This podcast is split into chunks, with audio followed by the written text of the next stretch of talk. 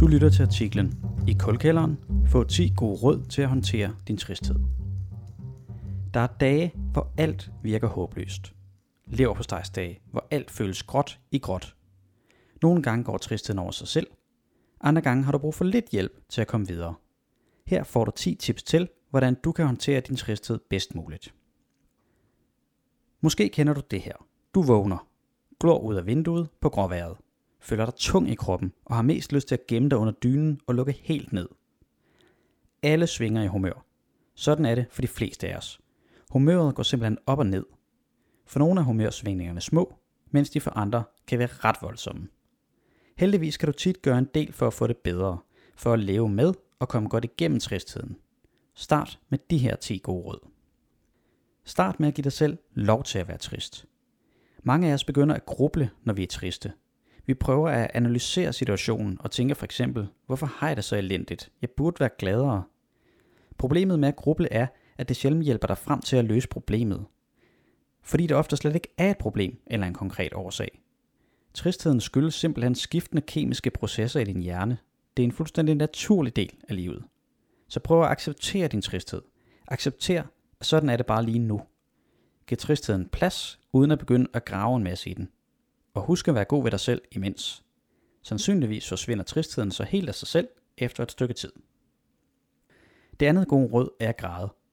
Det er nemlig godt for dig at græde. Trykket indeni letter ligesom, og det skyldes blandt andet kemien i din krop. Når tårerne triller, pumper hjernen endorfiner ud i dit system, og endorfinerne får dig til at falde til ro og giver samtidig dit humør et skub opad. Så hvis du kan, så græd. Det hjælper. Det tredje råd er at snakke med andre om, hvordan du har det. Svære følelser er som slyngplanter. De kan vokse vildt stærkt, forgrene sig, og nogle gange ender de med at omslutte dig helt og holde dig fast. Men du kan sagtens få slyngplanterne til at slippe. Kom af med nogle af de svære følelser. Du skal bare dele dine følelser med folk omkring dig.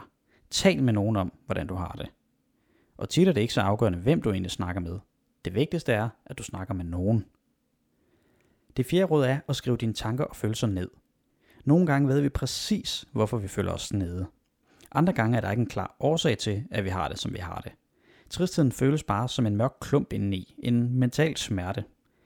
I begge tilfælde kan det være en rigtig god idé at skrive dine tanker og følelser ned.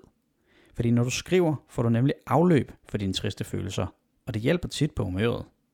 Desuden bliver du klogere på din tristhed. Du slapper mere af og kan stille og roligt tænke over, hvad du måske næste gang kan gøre ved din tristhed.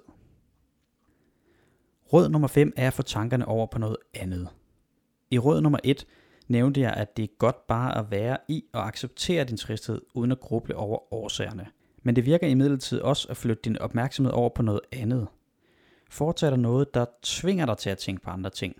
Se for eksempel 2 sæsoner af din yndlingsserie, bag en plade kanelsnegl, gå en tur eller tage med vennerne på stadion. Eller gør noget helt femte, bare det giver dig en pause fra din tristhed. Du kan også skrive 3 gode ting ned fra hverdagen. Alt, hvad du giver din opmærksomhed, vokser. Det gælder både din tristhed og de mere opløftende ting her i livet. Gør det derfor til en vane at skrive 3 gode ting ned fra dagen. 3 ting, der gør dig glad.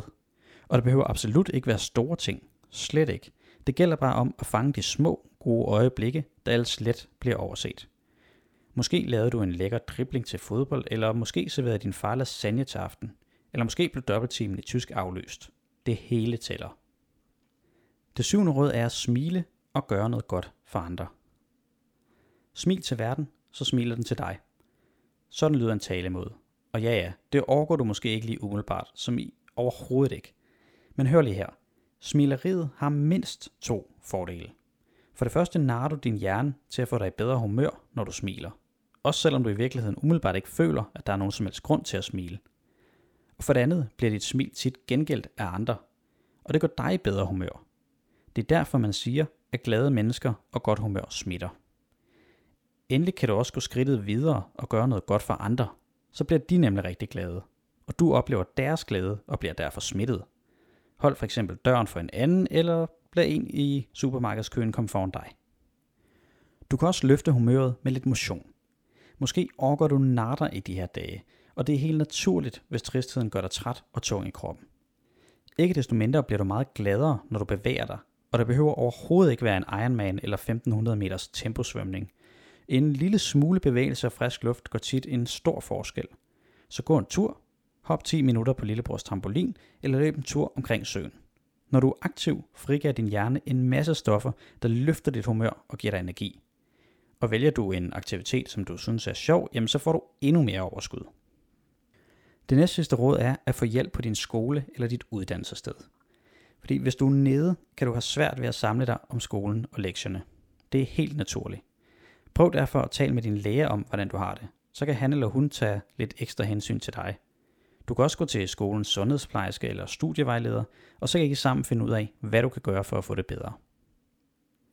Det sidste råd er at snakke eller skrive med en rådgiver på nettet. Nogle gange er det nemlig lettest at tale med folk, der ikke kender dig. Og hvis du har det sådan, jamen så kan du fx ringe til børnetelefonen. De har åbent hele året, og du kan både tale eller chatte med en rådgiver. Du er selvfølgelig også meget velkommen til at skrive til Mindhelpers brevkasse, og så vil vi gøre vores allerbedste for at hjælpe dig videre. Her til sidst vil jeg bare lige minde dig om, at selvom du måske har været trist længe, uden at noget rigtig hjælper, så må du altså ikke gå i panik.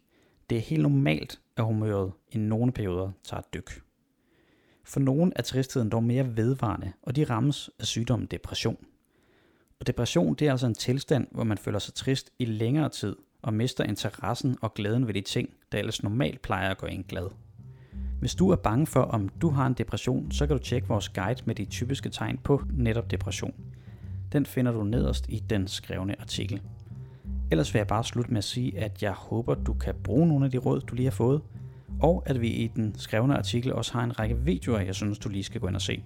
Lytter du med fra en podcast-app, jamen så finder du et link til den skrevne artikel i beskrivelsen.